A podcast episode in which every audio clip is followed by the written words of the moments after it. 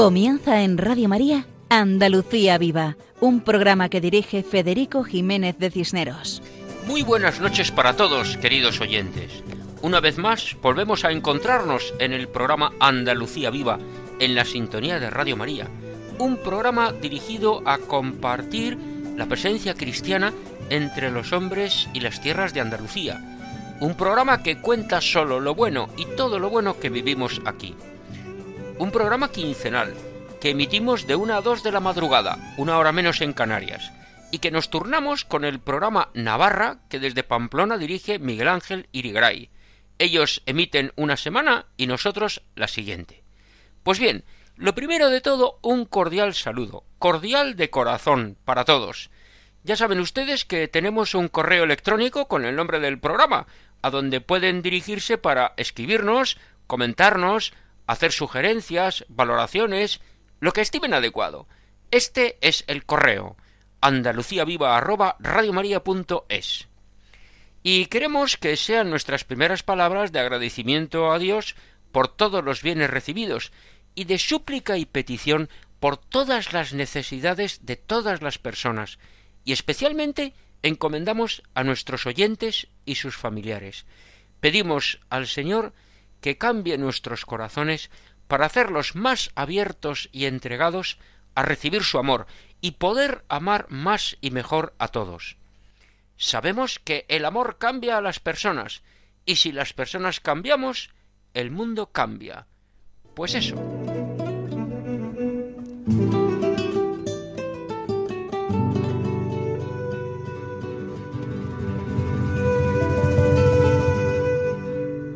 Vamos a escuchar en el programa de hoy? Pues eso vamos a contar ahora mismo. Comenzamos escuchando a nuestro guitarrista Paco Fabián interpretando el himno del centenario de la coronación de la Virgen del Rocío. Después, algunos oyentes recordarán que en nuestro último programa hablamos del Camino Espiritual del Sur, esa ruta de peregrinación que comienza en Guadix y acaba en Caravaca de la Cruz. Y aunque dedicamos gran parte del programa a este tema, nos quedamos con muchas intervenciones pendientes. Por eso dijimos en el programa anterior que seguiríamos con este tema. Y hoy contamos con la colaboración de Antonio Franco, de la Asociación Católica de Propagandistas, de Nati Pérez, de la Asociación Acefre de Freila, de José Luis Jorquera, especialista en los caminos de peregrinación a Caravaca, y del padre Emilio Sánchez, rector del Santuario de la Veracruz en Caravaca.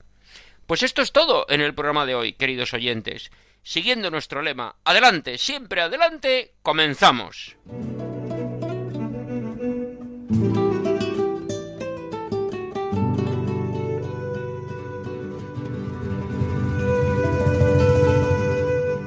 Comenzamos, por tanto, con la interpretación que hace nuestro guitarrista Paco Fabián de un himno dedicado a la Virgen María.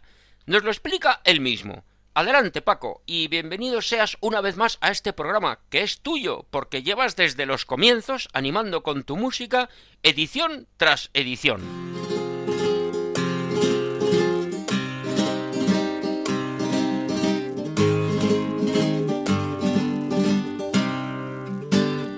Apreciados amigos de Radio María, muy buenas noches. Voy a ofreceros en este último lunes de octubre el himno del primer centenario de la coronación canónica de la Virgen del Rocío, compuesto por Rafa González Serna. Se estrenó en el Santuario Almonteño el 16 de noviembre del 2018 en un multitudinario acto y tras el último pregón que pronunciara Rafa antes de fallecer de una grave enfermedad va para todos este precioso himno rociero.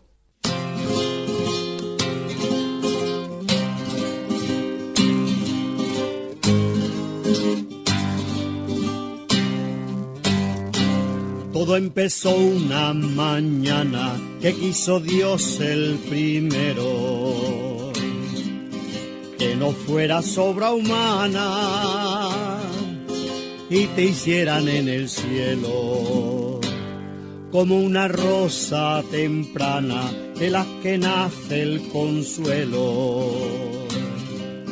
Un manantial de esperanza fuente de paz y sosiego. Las nubes fueron las alas, el sol espiga y romero. Y estrellas fueron las andas, banco donde las almas te bajaron desde el cielo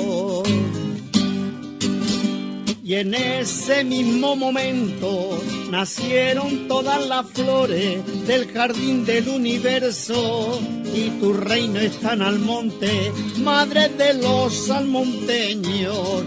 Y si tengo que rezar, rezo diciendo tu nombre, paloma blanca de paz, madre de todos los hombres y si tengo que cantar, canto al compás de tus vientos con un pellizco de sal de la marisma por dentro. Y si tengo que mirar al cielo de mi horizonte, se va mi alma contigo, reina y pastora de Almonte.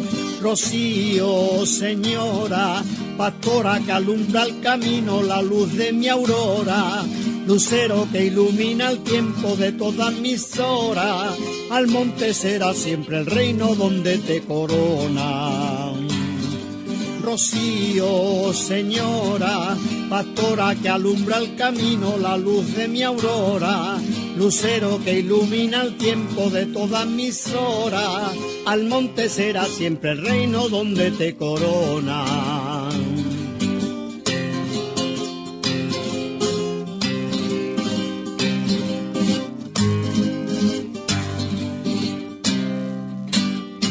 Que sean cien cada día las veces que te coronen. Y que en todas esas sea Rocío siempre tu nombre. Que sea cien por cien veces la luz eterna del tiempo. Ráfaga fundida en bronce que todas sean siempre para reinar desde al monte. Y en ese mismo momento nacieron todas las flores del jardín del universo y tu reino está en al monte, madre de los salmonteños. Y si tengo que rezar, rezo diciendo tu nombre, paloma blanca de paz madre de todos los hombres.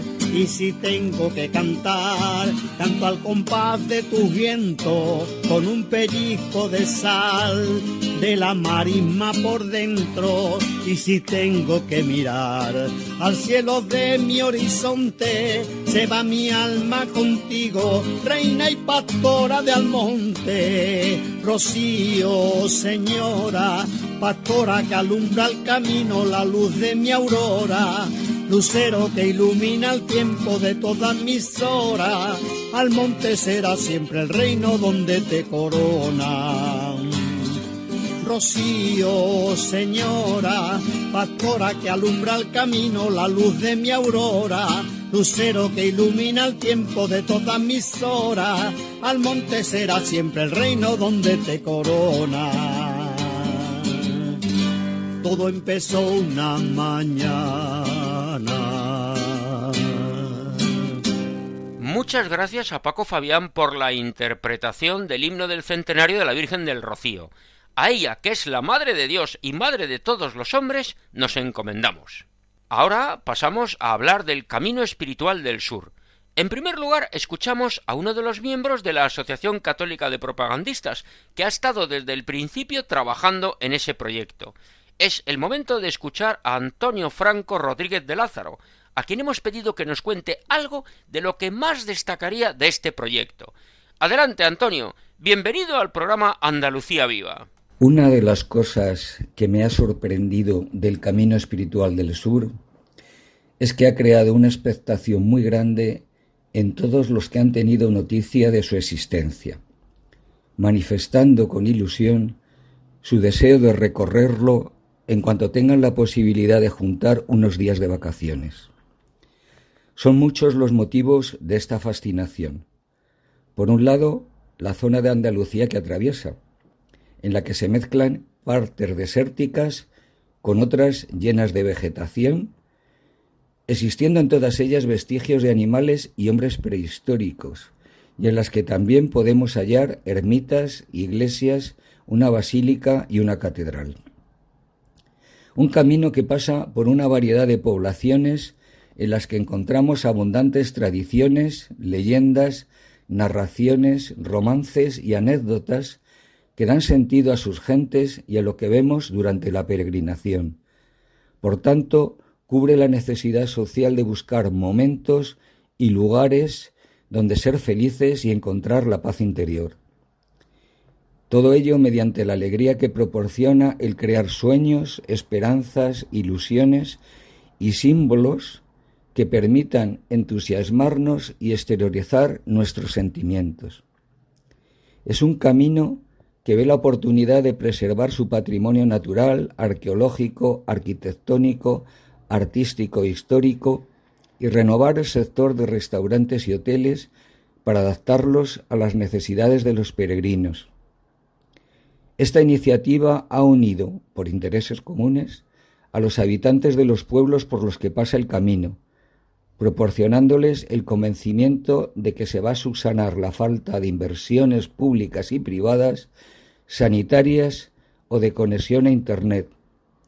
Luego es un bien tanto económico para la zona como espiritual en lo personal.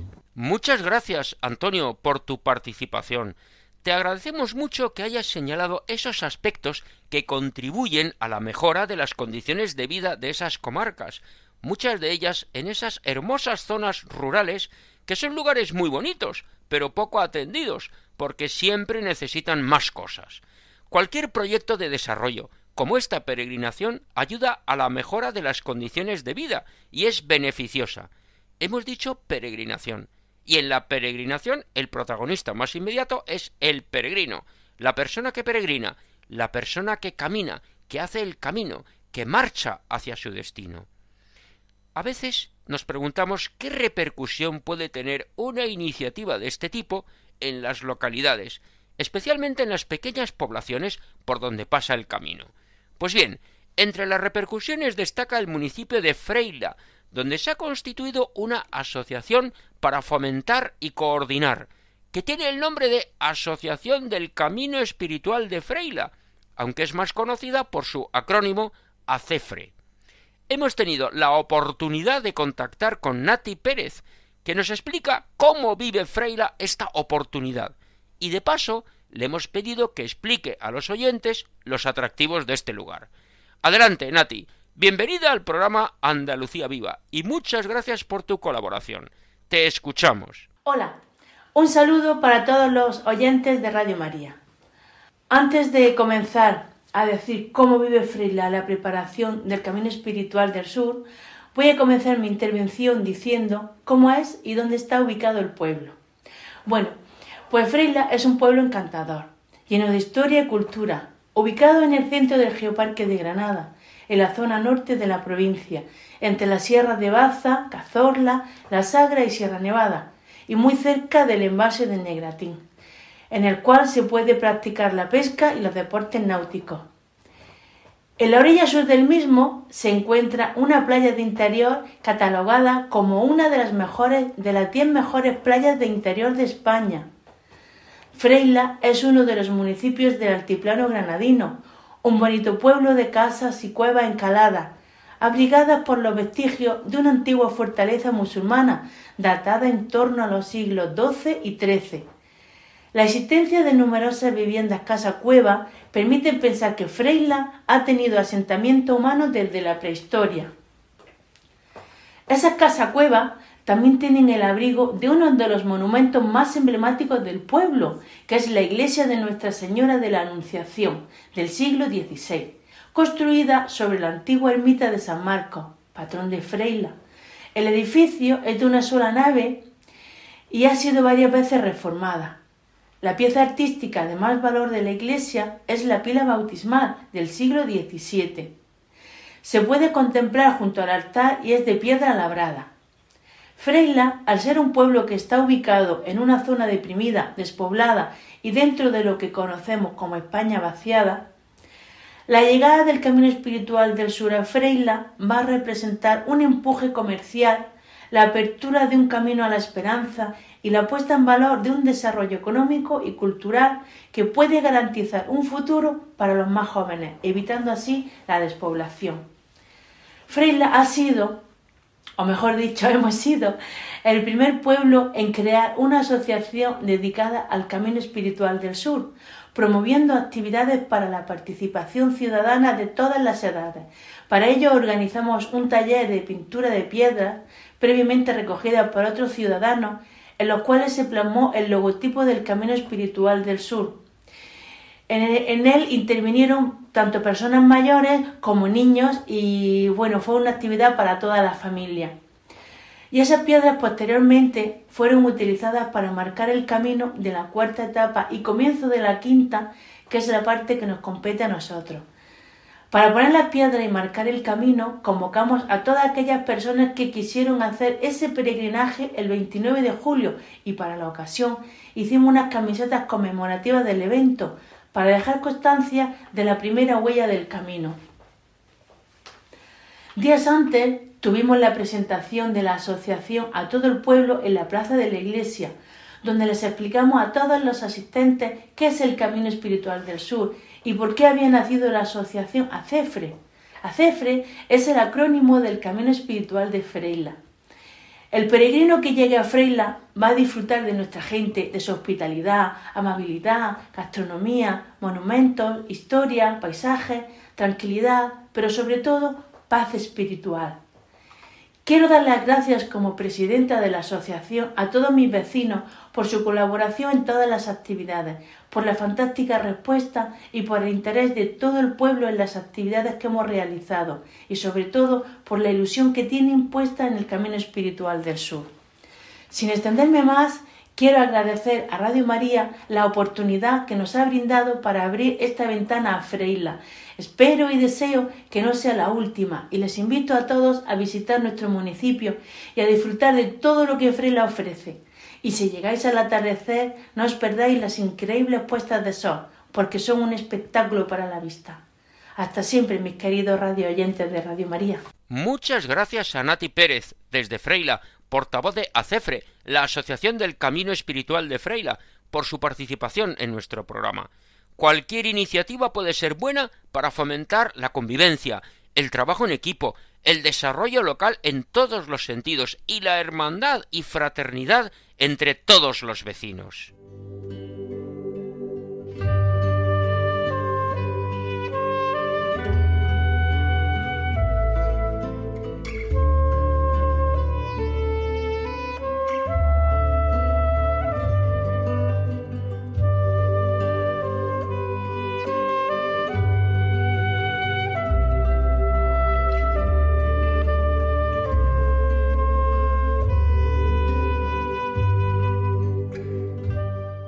Estos acordes musicales nos introducen a la sección titulada Lugares Sagrados de Andalucía y dedicada a los santuarios andaluces, sección que dirige nuestro colaborador Juan José Bartel Romero.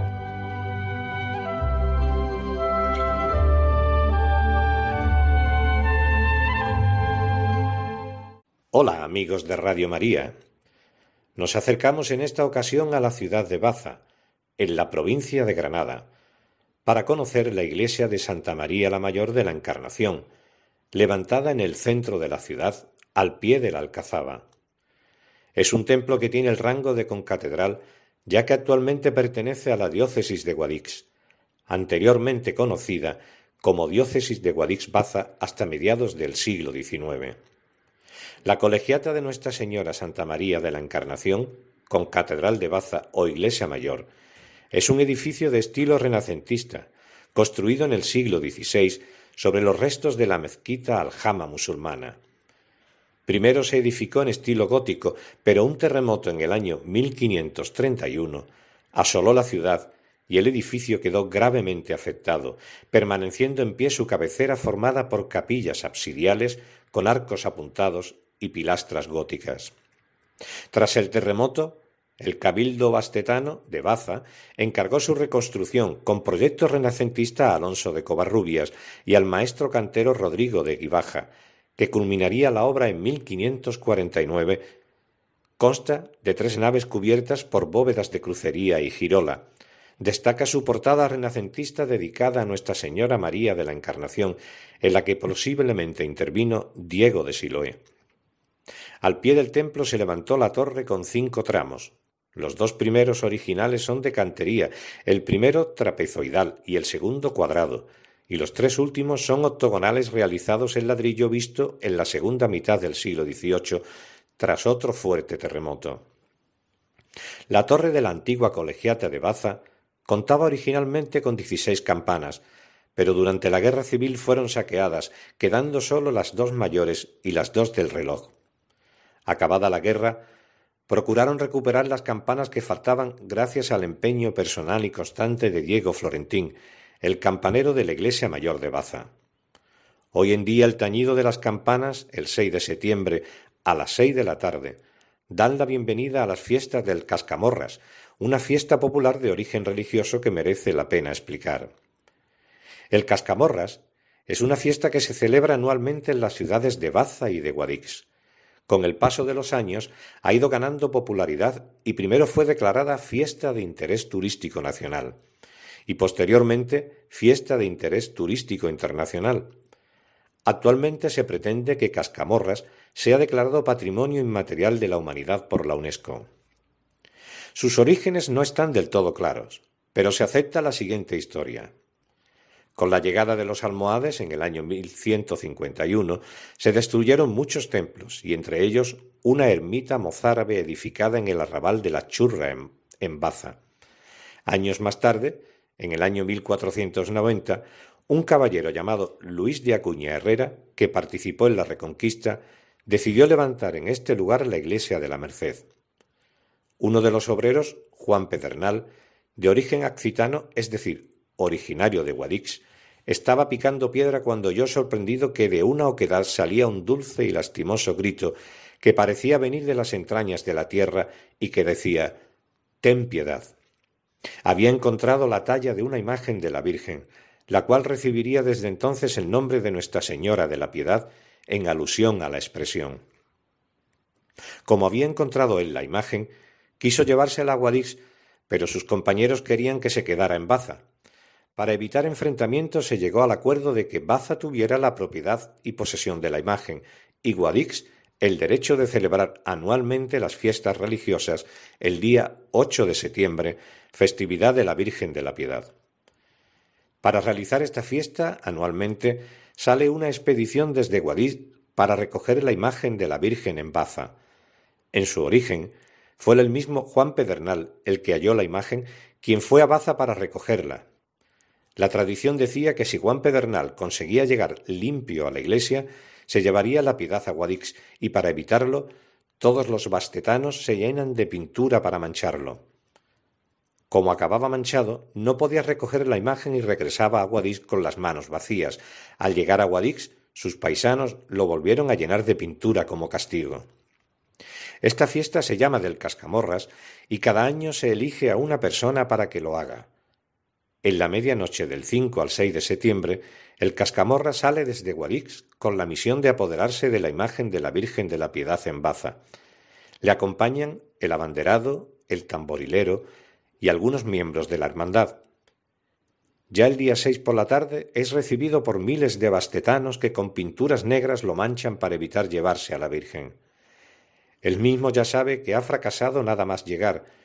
Como lo que se celebra es una fiesta, lo que hace el Cascamorras es recoger, recorrer la ciudad de Baza y el día 8 asiste a la misa en honor a Nuestra Señora de la Piedad, presidida por el obispo de la diócesis de Guadix-Baza, en la que asiste el ayuntamiento de Baza y miles de bastetanos que abarrotan el templo.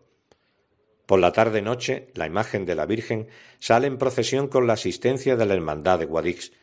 Los ayuntamientos de Baza y Guadix las diferentes hermandades de la comarca y muchas otras personas. El día 9 regresa a Guadix, donde será manchado como castigo por no apoderarse de la imagen. El cascamorras tiene aspecto de un bufón, un arlequín. Su traje está confeccionado en dos piezas, chaquetilla y pantalón, con tejido de fieltro de tres colores principales, rojo, amarillo y verde.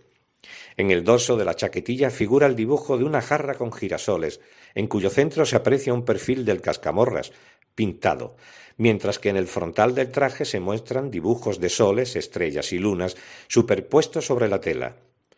Porta una bandera formada por seis paños de distintos colores, tres en la parte anterior, verde, blanco y rosa, mientras que en la parte posterior destacan otros tantos amarillo, rojo y azul celeste. En el paño blanco lleva la Virgen de la Piedad. Estos paños están introducidos en un mástil de madera de donde prenden lazos que agrupaciones y hermandades ofrecen a la Virgen. La porra, única medida de defensa permitida para el cascamorras, está constituida por un palo de madera a cuyo extremo pende una cuerda que termina en un nudo forrado por una badana de cuero. El cascamorras incluso tiene un himno en su honor titulado Himno al cascamorras, la música y la letra son obra del músico occitano Eduardo Ramírez Hernández, director de la Banda Municipal de Guadix. Hay más composiciones musicales dedicadas a este personaje, alguna compuesta por los propios cascamorras, como las sevillanas, el romance, la sonata para violín y piano y la carrera del cascamorras, pequeña fantasía para gaita gallega y banda de música compuesta todo ello por Alejandro José Baena Regalado. Con esta peculiar historia nos despedimos de Baza y su concatedral hasta otra ocasión, queridos amigos de Radio María. Muchas gracias a Juan José Bartel por su explicación de la colegiata de Nuestra Señora en Baza, que se encuentra en pleno camino espiritual del sur. Ese camino que hemos comentado comienza en Guadix y que está diseñado en catorce etapas con trescientos veintidós kilómetros, pasando por los municipios de Guadix, Fonelas, Balneario de Alicún, Gorafe, Freila, Baza, Zújar, Benamaurel, Cúllar, Orce, Huéscar, Puebla de Don Fadrique, Cañada de la Cruz, Archibel y Caravaca. Esos 322 kilómetros pueden hacerse andando o en bicicleta, ya que las tres cuartas partes de la ruta se hacen por caminos o sendas y una cuarta parte por carreteras de asfalto muy poco transitadas. Nos acercamos al destino del peregrino, Allí nos espera, entre otros, José Luis Jorquera. Hace unos años pudo escucharse este canto dedicado a la peregrinación a Caravaca de la Cruz. Tiene el título de Camino de Caravaca y lo interpreta la entonces coral de la caravaqueña parroquia del Salvador.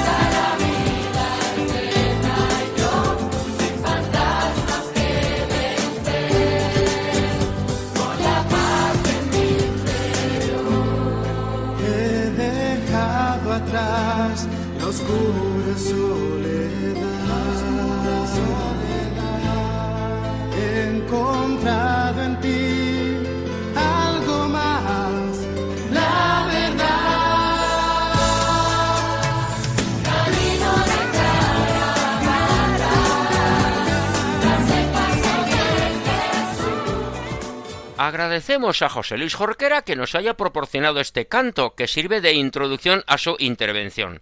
José Luis Jorquera García es profesor de educación física en secundaria, vocal de redes sociales y comunicación en la Real e Ilustre Cofradía de la Santísima y Veracruz de Caravaca y responsable de redes sociales en la Fundación Camino de la Cruz de Caravaca.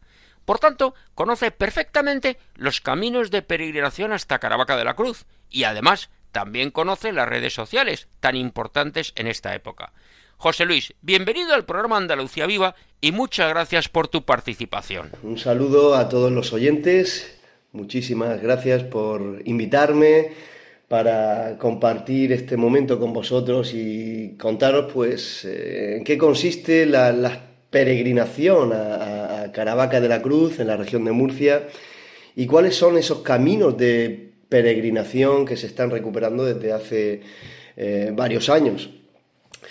Pues bien, eh, la Cruz de Caravaca es un emblema cristiano que está presente en la localidad desde el siglo XIII eh, su presencia está ligada a una tradición piadosa, esa aparición milagrosa portándola a dos ángeles que fue muy difundida ya desde la Edad Media.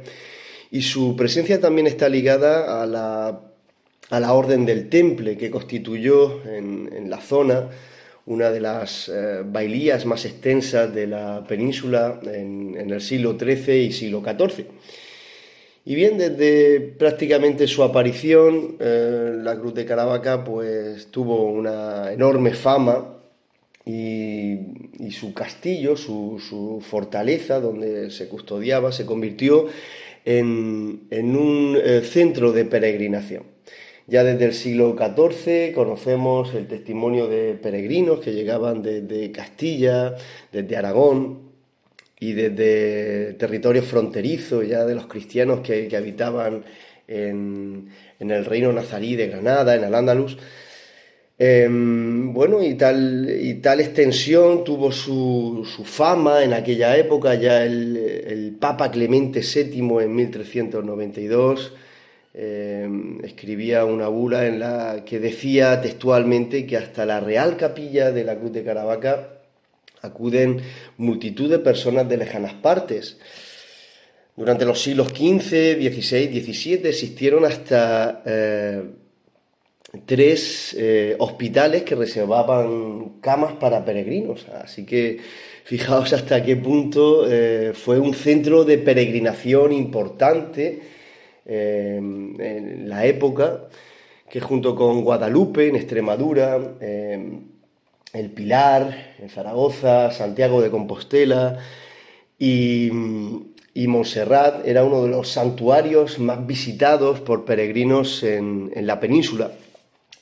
Lo que quiero decir con esto es que las peregrinaciones a Caravaca no son algo nuevo, no son algo que estemos inventando ahora, sino que tienen un trasfondo histórico, espiritual muy importante y ahora lo estamos poniendo en valor desde hace unas décadas. En 1998, San Juan Pablo II em, declaró que Caravaca eh, tendría que celebrar un año jubilar a perpetuidad cada siete años. El primero fue en 2003, luego en 2010, luego lo celebramos en 2017 y el último lo vamos a celebrar enseguida en 2024. Y bien, desde el eh, año 2003, pues eh, las diferentes administraciones eh, autonómicas, asociaciones también de peregrinos, están intentando recuperar esos itinerarios históricos por los que se peregrinaba a Caravaca. Actualmente podemos hablar de ocho recorridos que llegan hasta Caravaca eh, y que se pueden utilizar para peregrinar a pie, en bicicleta o a caballo. Eh, itinerarios no, no motorizados. En primer lugar, se puso en valor el Camino de Levante. El Camino de Levante parte desde la comunidad valenciana, concretamente en la ciudad de Orihuela. Son aproximadamente 117 kilómetros y atraviesa pues, la extensa eh, huerta de Murcia, y las tierras altas de la región de Murcia. Em, transcurre paralelo al río Segura durante los primeros kilómetros y luego se adentra en, las tierras más montañosas, en las sierras de la región de Murcia. Eh, pasa por eh, ciudades monumentales, eh, conjuntos históricos artísticos como la ciudad de Orihuela con su preciosa catedral, la ciudad de Murcia o las localidades de Mula y Cejín. Luego contamos con el camino del Lignum Crucis, ese camino que, que, une localidades donde se tiene una especial devoción al leño de la cruz de Cristo. Eh, se inicia en Granja de Rocamora, también en la comunidad valenciana, en Alicante, y pasa por Abanilla, em, Ulea, y llega a empalmar finalmente con el eh, Camino de Levante que hablábamos antes. Luego contamos con el Camino del Apóstol, también se inicia en la región de Murcia, en la ciudad de Cartagena. Se llama así por ser Cartagena eh, la ciudad donde, según la tradición, desembarcó el apóstol Santiago y comenzó a predicar el Evangelio en Hispania. Es un camino de aproximadamente 130 kilómetros eh, que atraviesa pues, la zona amplia del campo de Cartagena y llega a, las pedanías altas de Lorca hasta que se adentra nuevamente en la sierra de la región de Murcia para llegar a Caravaca. Contamos también con otro camino eh, eh, regional con inicio en la ciudad monumental de Lorca, es el Camino del Argar.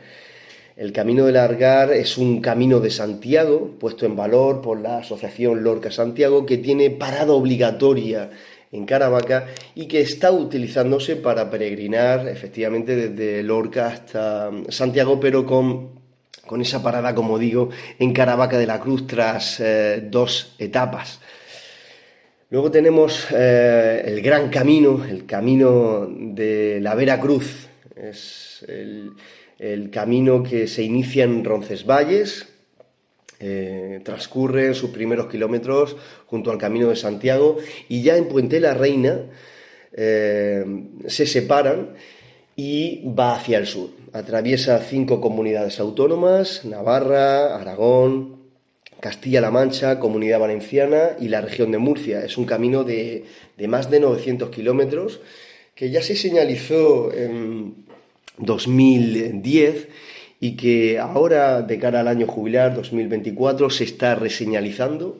A final de año esperamos tener eh, reseñalizado el, trayecto que va desde Teruel hasta Caravaca de la Cruz, aproximadamente unos 340 kilómetros. Es un gran recorrido en el que están surgiendo eh, asociaciones que lo están eh, potenciando en sus zonas, la Asociación Navarra del Camino de la Veracruz, la de Albacete, próximamente también eh, se van a firmar los estatutos de la Asociación aragonesa del Camino de la Veracruz. Es un gran proyecto, un gran camino y, bueno, es un camino que tiene que hunde sus raíces en las antiguas encomiendas templarias que comentaba anteriormente, porque une eh, los lugares donde estuvieron establecidos los templarios en Castilla y en Aragón. Luego he dejado para el final eh, los tres caminos que tienen inicio en Andalucía.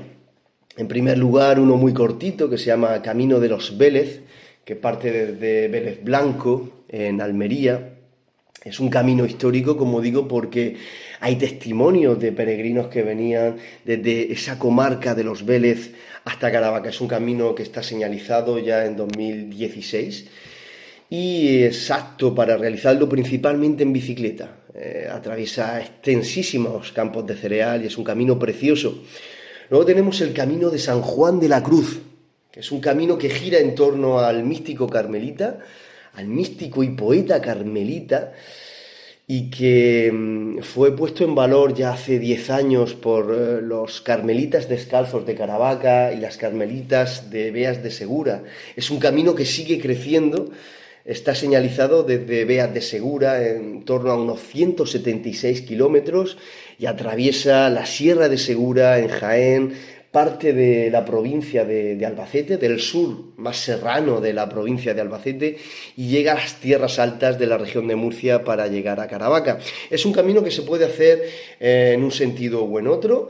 De hecho, está creciendo mucho ahora por la zona de Baeza, Úbeda, uniendo pues ese camino que realizaba San Juan de la Cruz eh, para llegar a sus, a sus eh, monasterios. A Caravaca de la Cruz eh, peregrinó en torno a siete veces conocidas, atravesando pues esa zona más serrana. Em, pero es un camino que aunque se puede hacer en un sentido o en otro, pues eh, se puede utilizar para peregrinar hasta Caravaca de la Cruz y de hecho se está haciendo y conocemos ya muchos peregrinos que están llegando por ahí, aunque es un camino difícil, es un camino apto sobre todo para hacerlo a pie, es un camino, como dicen los carmelitas, muchas veces repiten, es un camino hacia el interior, un camino plenamente espiritual que, que nos gusta mucho, que hemos hecho en, varias ocasiones y, que es muy especial, muy especial.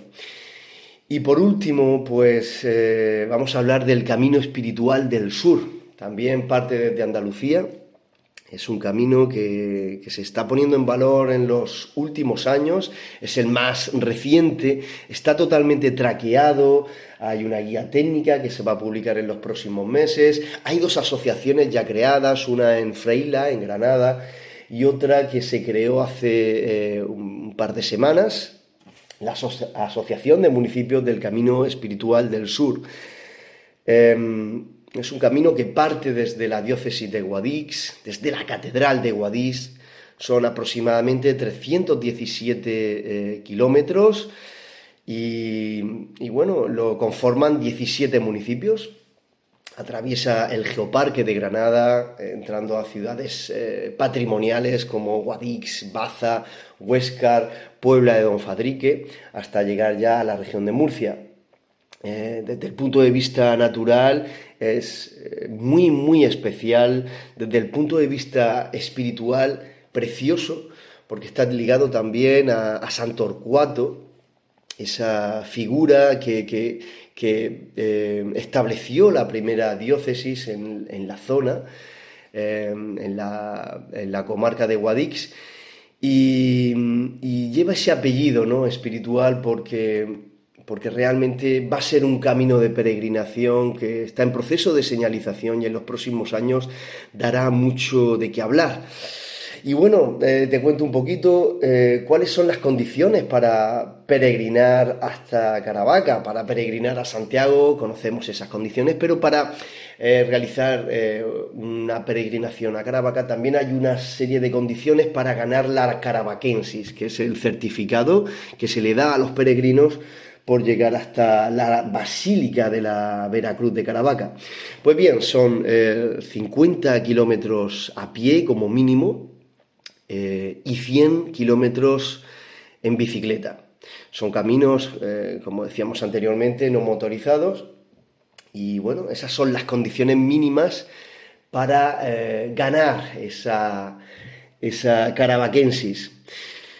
Y bien, eh, enlazamos también pues con la indulgencia plenaria. Caravaca de la Cruz tiene el privilegio de, de, otorgar indulgencia plenaria, ese perdón eh, del pecado a todos los peregrinos que lleguen hasta la Vera Cruz en cualquier día de cualquier año, independientemente que sea o no año jubilar. Esto es un privilegio que comparte solamente con otras ciudades como Jerusalén, Roma, Santiago de Compostela y Santo Toribio de Liébana.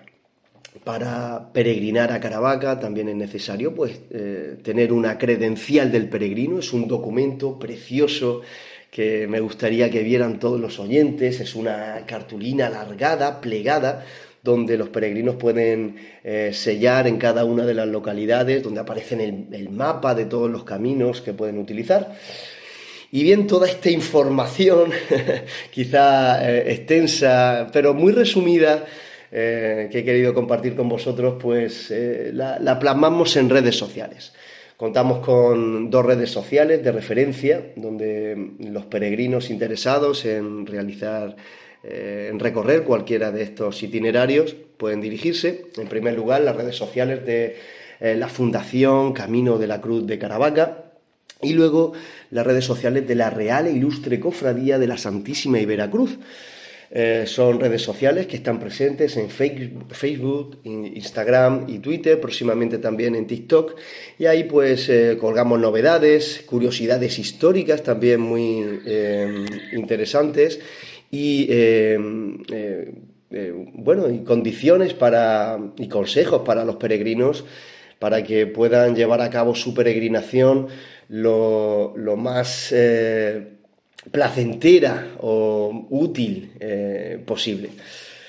Muchísimas gracias por eh, permitirme eh, compartir este momento con vosotros, ha sido un placer. Para cualquier cosita estamos en Cofradía, en la Fundación Camino de la Cruz de Caravaca. Y, seguimos creciendo con todos vosotros, junto a los peregrinos que van compartiendo con nosotros su experiencia en, el camino. Un camino que, tiene un nombre, eh, Camino de la Cruz de Caravaca. Es el nombre que aglutina todos los caminos a los que he hecho referencia durante esta intervención. Muchísimas gracias. Agradecemos a José Luis Jorquera las explicaciones de las peregrinaciones a Caravaca y ese recuerdo que hace de la importancia que ha tenido desde hace siglos. Cuando acabamos el camino y llegamos a Caravaca, tenemos la oportunidad de ganar la indulgencia. Esto nos lo explica el padre Emilio Andrés Sánchez Espín, que es el capellán del Real Santuario de la Veracruz de Caravaca. A él hemos pedido que nos explique el aspecto religioso de la peregrinación, las condiciones para las personas creyentes que realizan este camino, la indulgencia plenaria y cómo se obtiene. Como sabemos que este próximo año, 2024, es Año Santo, le invitamos a que explique estos aspectos fundamentales. Adelante, Padre Emilio, bienvenido al programa Andalucía Viva de Radio María y muchas gracias por su intervención. Le escuchamos. El próximo año, el día 7 de enero, comenzamos el año jubilar en una celebración extraordinaria donde podremos dar esa luz de salida hacia el encuentro con la cruz de Cristo que tenemos aquí en Caravaca, el Lignum Crucis perteneciente a la cruz de Cristo. Por otra parte, para poder alcanzar o para poder lucrar la indulgencia plenaria, eh, tenemos que seguir los pasos que nos marca la Iglesia.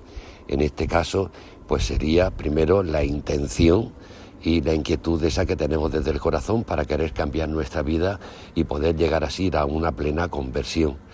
Eh, después sería peregrinar hacia la Basílica de la Santísima y Veracruz, confesar todos nuestros pecados, participar de un acto litúrgico, bien sea la Eucaristía o bien sea otro acto como la exposición de la cruz que tendremos, y eh, recibir la Sagrada Comunión.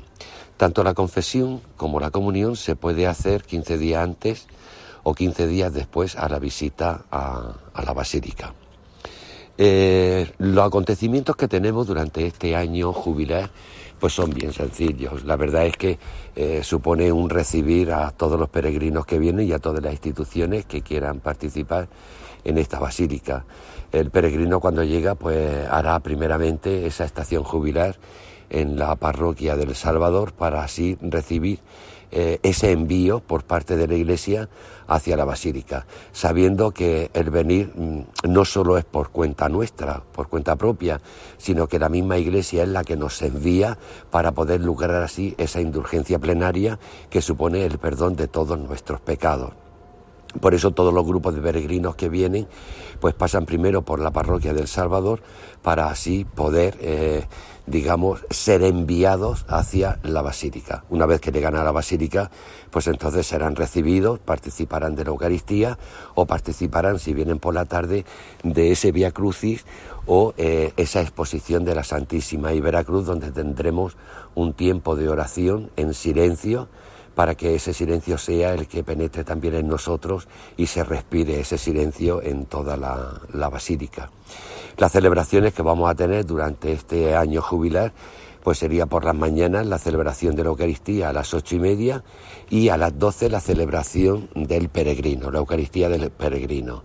Esa Eucaristía es la que cobra todo su relieve porque recibe a todos los grupos de peregrinos que vienen a, visitarnos y que vienen, por supuesto, a alcanzar esa indulgencia plenaria. Muchas veces la gente pregunta eh, qué es eh, la indulgencia plenaria y por qué se dice que perdona todos nuestros pecados. Pues muy sencillo, mirad, eh, cuando el hombre peca, el cristiano peca, ese pecado deja una huella en, en el corazón del hombre y, está siempre ahí, está siempre ahí. Esa huella no, no, se quita, ¿no? A pesar de que están todos nuestros pecados perdonados.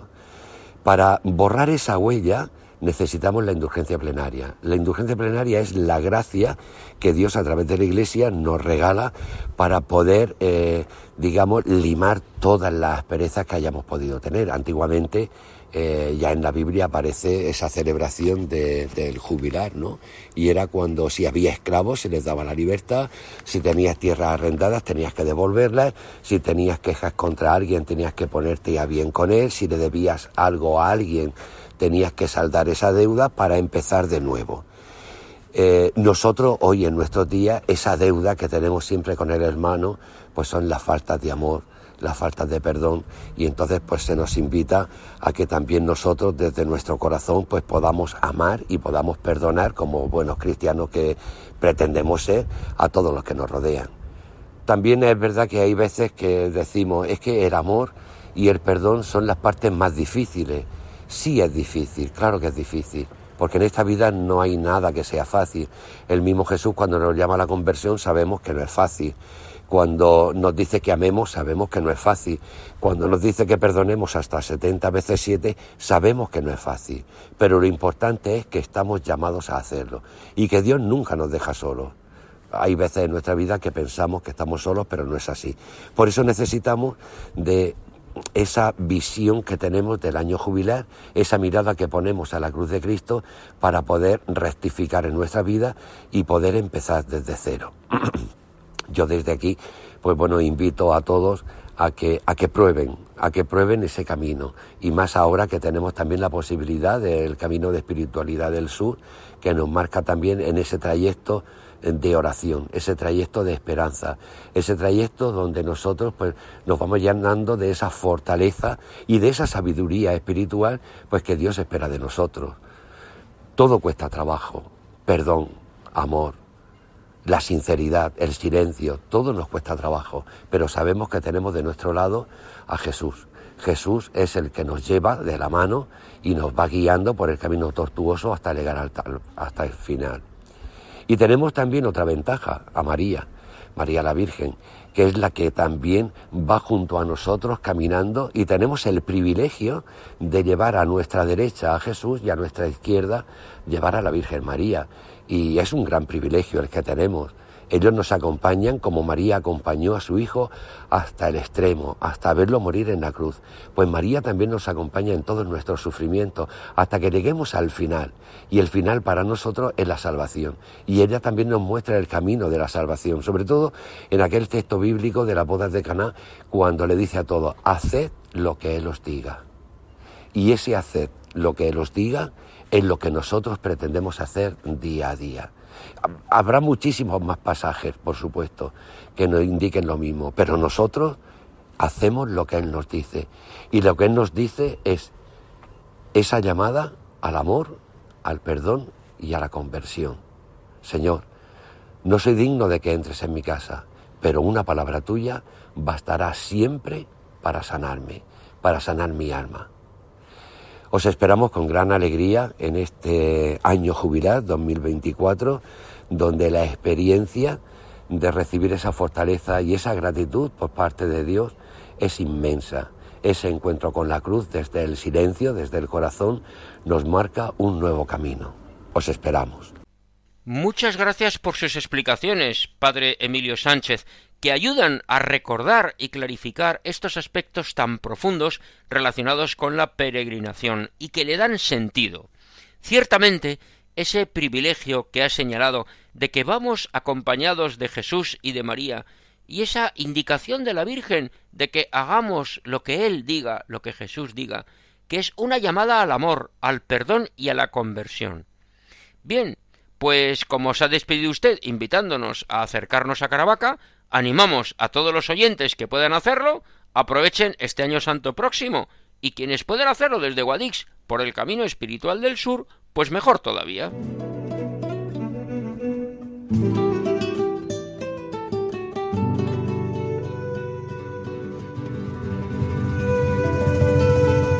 Queridos oyentes, se nos acaba el tiempo y terminamos nuestro programa, que principalmente ha estado dedicado al camino espiritual del sur. Es el momento de agradecer su colaboración a todos los que han participado, porque gracias a ellos hemos realizado el programa. A Paco Fabián con su guitarra interpretando el canto a la Virgen del Rocío, a Antonio Franco por su valoración del camino, a Nati Pérez por hablarnos de la asociación Acefre de Freila, a Juan José Bartel por explicarnos la colegiata de Baza, a José Luis Jorquera por proporcionarnos el canto Camino de Caravaca y explicarnos las rutas y su difusión, y al padre Emilio Sánchez por hablarnos de la indulgencia del peregrino. Dios mediante, volveremos a encontrarnos el lunes 13 de noviembre a esta misma hora, una de la madrugada, una hora menos en Canarias. Recuerden nuestro correo electrónico andaluciaviva@radiomaria.es Sigan con la sintonía de Radio María, la emisora que cambia la vida, que nos la ha cambiado a muchos. Que Dios bendiga a todos.